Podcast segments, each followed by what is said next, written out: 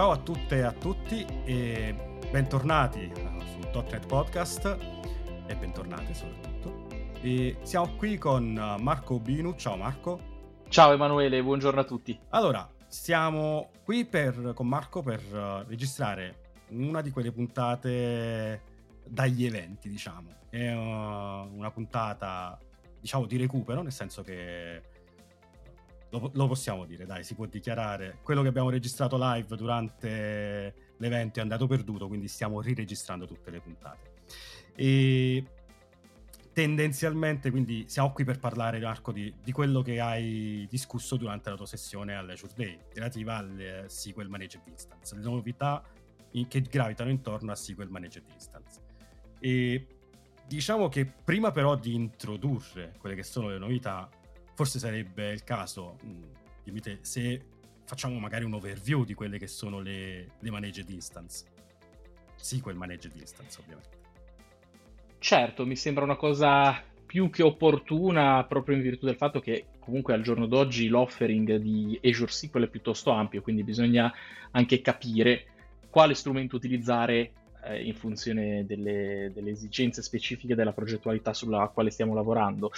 Ecco, Diciamo che eh, se storicamente in Azure potevamo avere pieno controllo della nostra soluzione installando SQL a bordo di una macchina, oppure eh, riduzione dell'effort di gestione grazie a tutta una serie di automatismi a scapito di una perdita del controllo mh, sulla piattaforma eh, dove va a girare il nostro database con Azure SQL DB, ecco, nel mezzo da qualche tempo, da qualche anno ormai, è stato introdotto il concetto di Azure eh, SQL Managed Instance, dove sostanzialmente noi ci troviamo a operare con eh, un'istanza gestita da Azure, quindi non ci dobbiamo preoccupare degli aspetti di setup, di eh, configurazione dell'alta disponibilità, di eh, backup e quant'altro, ci dobbiamo semplicemente preoccupare di andare a ospitare su questa istanza i nostri database, abilitare le funzioni che ci servono, possiamo contare su strumenti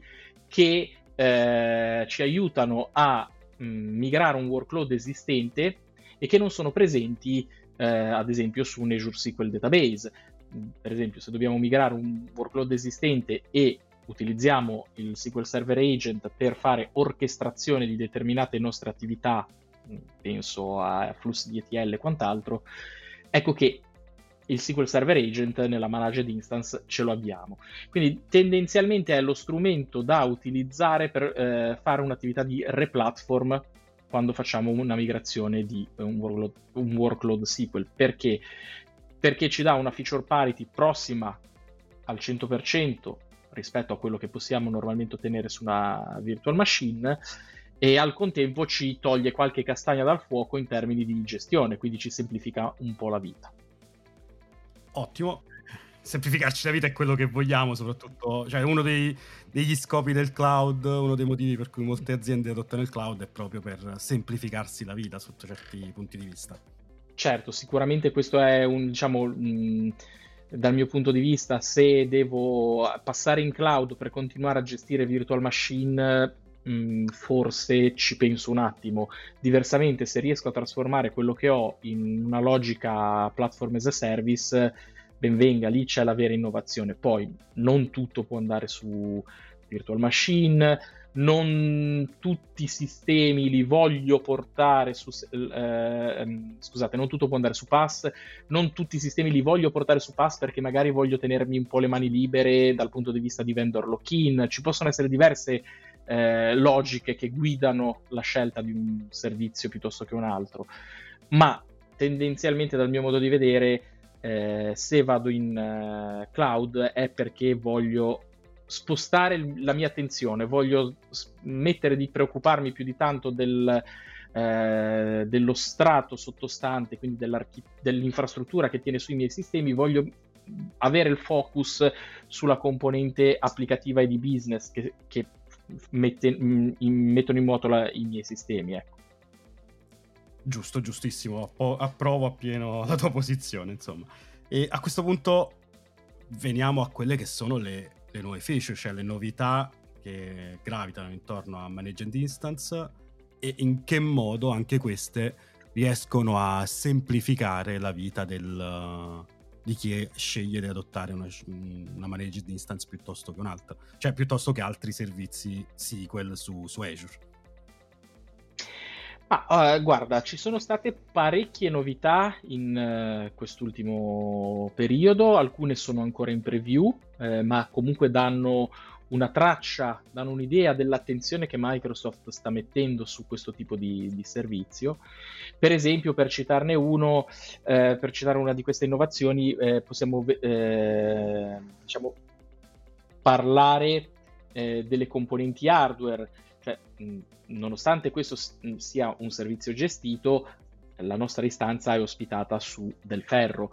Eh, quando noi andiamo a creare una nuova istanza, dichiariamo eh, quanta potenza di calcolo vogliamo, mh, mm, scegliendo un, un, certo quantitativo di core da assegnare all'istanza, che poi automaticamente eh, eh, ge- determineranno quanta RAM ci sarà sull'istanza, quindi parametri molto importanti per, per un workload SQL Server. Ecco, da questo punto di vista, nell'ultimo periodo eravamo un po' limitati in quanto c'era disponibile solo una generazione di hardware, la generazione 5, con eh, un quantitativo di RAM di 5 GB circa per singolo core, quindi quando io vado a istanziare un, un'istanza a 4 core eh, ottengo circa 20 GB di RAM, quando ne istanzio una da 8 ottengo circa 40 GB e così via.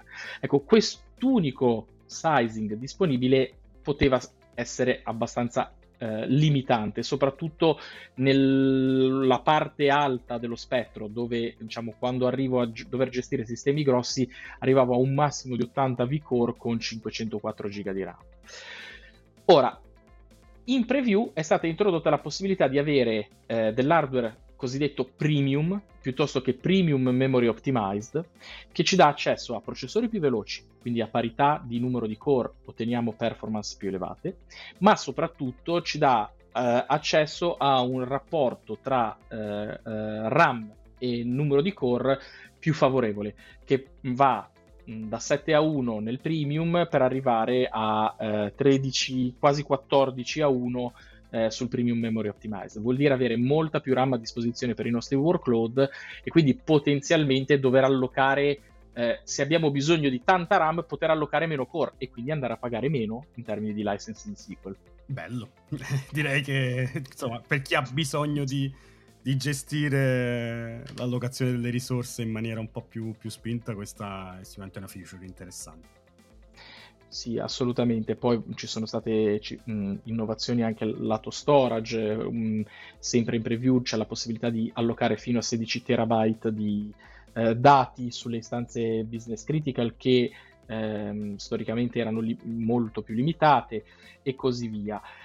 Andando a introdurre un'altra funzionalità, diciamo, rimanendo in, in questo ambito, nell'ambito del dimensionamento, normalmente come facciamo un, uh, il dimensionamento di un, un'istanza Azure SQL Managed Instance, ma più in generale di un sistema eh, Azure SQL. Beh, sicuramente bisogna partire avendo un'idea di eh, come frulla il uh, workload che stiamo per migrare tendenzialmente. Quindi tutto parte da una cattura di performance counter più o meno automatizzata che poi andremo ad analizzare per e eh, successivamente dovremo trasformare le risultanze di questa cattura in eh, un sizing del servizio che abbiamo scelto. Ora, una interessante eh, nuova funzionalità che è stata eh, rilasciata per eh, Data Migration Assistant, che è il tool che normalmente si usa per fare le valutazioni di migrazione di, dei workload SQL Server, piuttosto che eh, è stata introdotta anche come ehm, su Azure Data Studio tramite un'estensione che si chiama Azure SQL Migration, ecco, è stata introdotta la possibilità di stimare eh, il sizing di eh, un servizio Azure SQL, che sia una virtual machine, che sia un database, che sia una managed instance, partendo da una cattura di performance counter. Quindi la logica è, anziché andare io a definire una cattura di performance counter dove devo preoccuparmi di cosa guardare, tirare fuori il dato, processarlo, trasformarlo, ecco che lo strumento mi dà la possibilità tramite, ad esempio su Data Migration Assistant, tramite una console application, di istanziare una cattura che può durare a piacimento, tipicamente deve durare un lasso di tempo sufficiente a catturare un po' tutte le caratteristiche del workload, quindi ehm, devo essere certo che nell'istante che vado a monitorare passino anche quei processi magari un po' più pesanti che cadono, che, eh, che hanno una cadenza non proprio frequente, tipo, che ne so, chiusure mensili, chiusure settimanali dei nostri sistemi e così via. Ecco che facendo con questa console application, istanziando una cattura di, di questo tipo, si va poi a eh, processare il dato sempre con la stessa console application, ci viene generato un report il quale ci fornisce indicazioni circa un, un ipotetico sizing del servizio che vogliamo andare a utilizzare.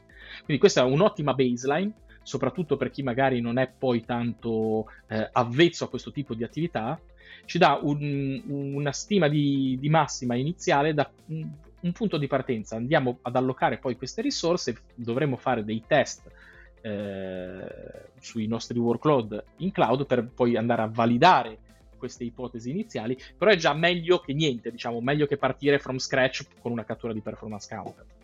Bello, anche questo, vabbè, a parte eh, io adoro il cloud, vivo di cloud probabilmente, quindi vivo di Azure, eh, oltre che di, di altre parti, diciamo, altri servizi, prodotti che gravitano intorno al mondo di, di, Microsoft. Quindi per me tutto quello che riguarda il cloud uh, è sempre una figata, dai, diciamo, si può dire. Lo si può dire. Però a questo punto, stimato quello che è come dire, il dimensionamento dall'altra parte, eh, immagino ci siano anche delle feature relative proprio alla migrazione del, del, del database, del, del dato verso una managed instance. Sì, sì, sì, assolutamente, assolutamente. Han- sono state introdotte funzionalità che ci aiutano nella migrazione, funzionalità che ci aprono l'utilizzo di una managed instance in più scenari. Da quest'ultimo punto di vista potrei citare ad esempio la possibilità di eh, utilizzare l'autenticazione Windows Authentication Legacy.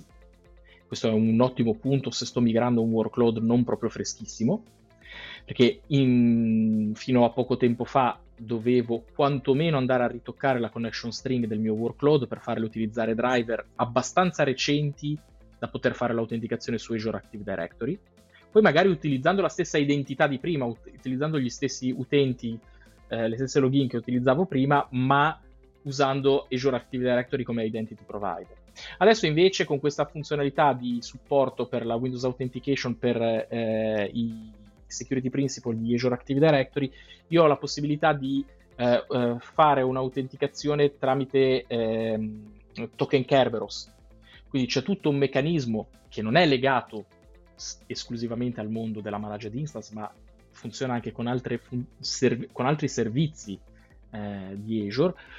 Grazie a questa funzionalità che è stata introdotta a livello di Azure Active Directory, sostanzialmente possiamo fare l'autenticazione sulla managed instance senza intervenire sulla connection string, senza utilizzare driver relativamente recenti. Questo è un gran punto a favore quando vado a migrare sistemi un po' vecchiotti, quindi mi apre la possibilità di utilizzare questo strumento eh, anche se ho dei workload un po' più legacy.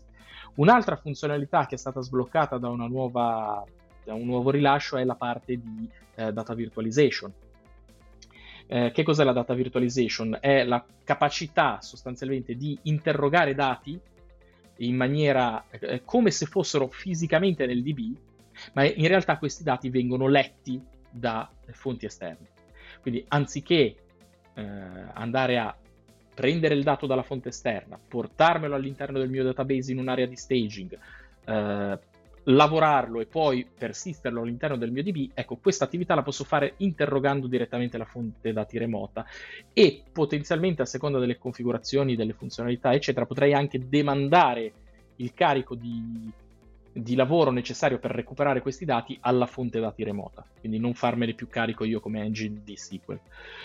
Ora, questa funzionalità su Managed Instance non c'era, io la trovo molto utile perché eh, in contesti ad esempio dove devo andare ad analizzare dati che stanno su uno storage account, dati che arrivano magari dal campo, da device IoT, va a sapere diversi scenari può essere utile. Ecco, anziché dover fare ingestion con un data factory, per esempio, e atterrare su un'area di staging, posso eh, fare direttamente questa attività da SQL. Poi va capito il contesto, se eh, cosa è meglio fare nel determinato scenario, però è un'arma in più, una, una freccia in più nella nostra faretra, diciamo.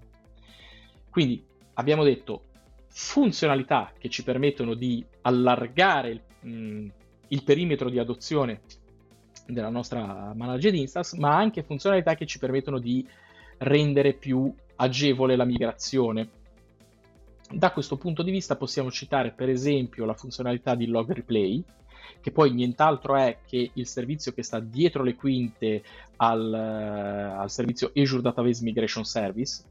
Quando non abbiamo la possibilità di usare questo servizio direttamente perché magari le sue constraint eh, non, non, sono eh, applicabili nel, nella progettualità che stiamo seguendo, ecco che possiamo usare direttamente la parte di log replay. Quindi sostanzialmente andiamo a, mediante eh, PowerShell andiamo ad attivare eh, un meccanismo che ci consente di fare backup dei nostri database on-prem su uno storage account e nel momento in cui il backup raggiunge lo storage account, un servizio dietro le quinte legge il file e lo ripristina sulla nostra managed instance, andando sostanzialmente a implementare una sorta di log shipping verso la nostra istanza.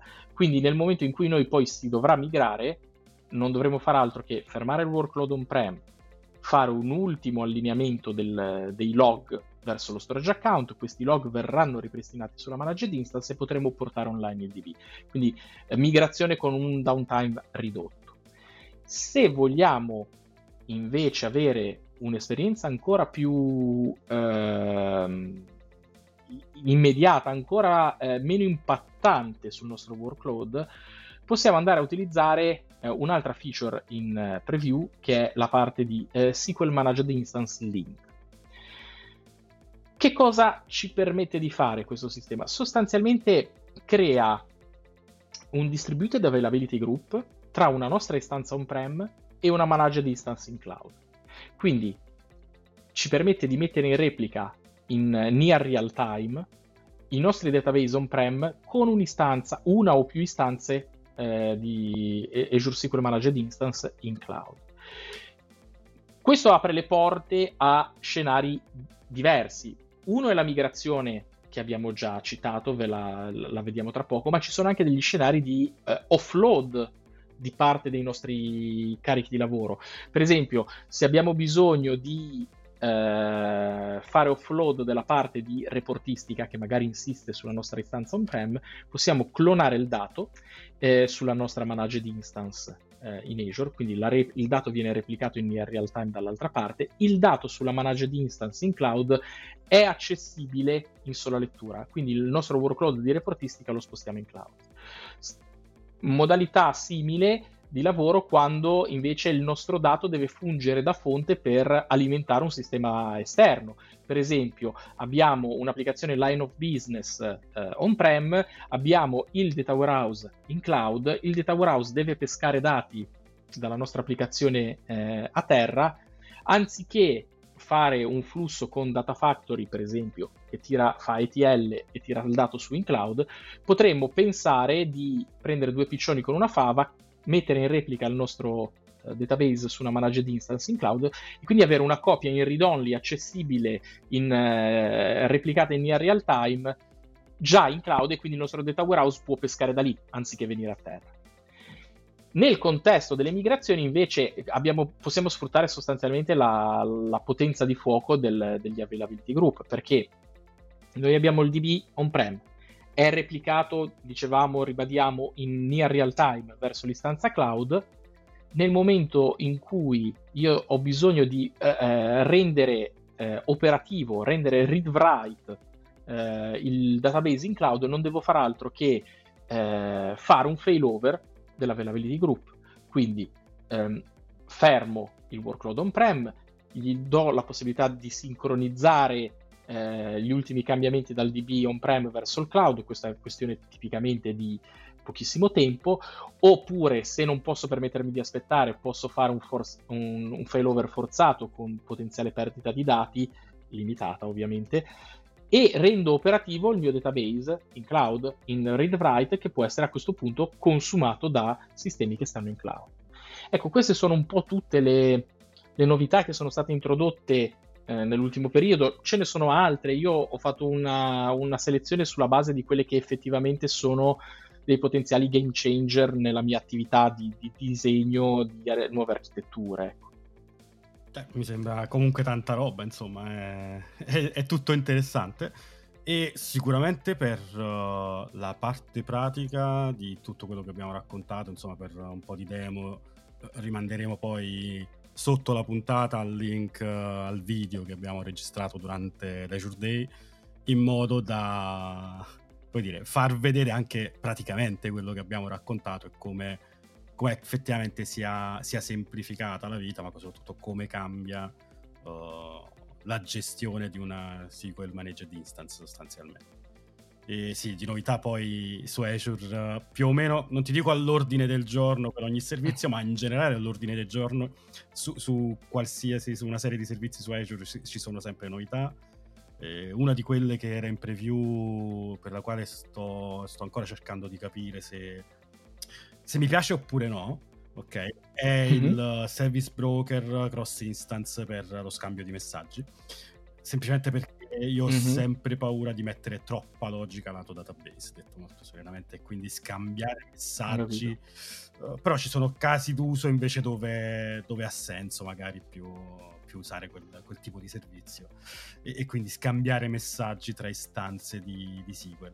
E, però, ecco, forse il che mi viene più, più, naturale pensare per i messaggi è più a livello applicativo, che ne so, una service bus, e, piuttosto mm-hmm. che far scambiare messaggi database. Ma questo è un, un, come dire, è un mio punto di vista personale, ecco. No, ma guarda, è, è chiaro. Bah, io forse lo interpreto questa, questa, funzionalità qua, così come poi il Distributed Transaction Coordinator che funziona tra istanze, eccetera. Secondo me sono più individuate come eh, funzionalità volte a gestire workload già esistenti. Cioè, se tu usavi Service Broker on-prem e eh, tra istanze che poi possono essere migrate tutte su Managed Instance, hai la possibilità, magari con qualche adattamento, comunque di continuare a utilizzare la stessa tecnologia per eh, continuare a fare quello che facevi prima. Eh, idem con il DTC.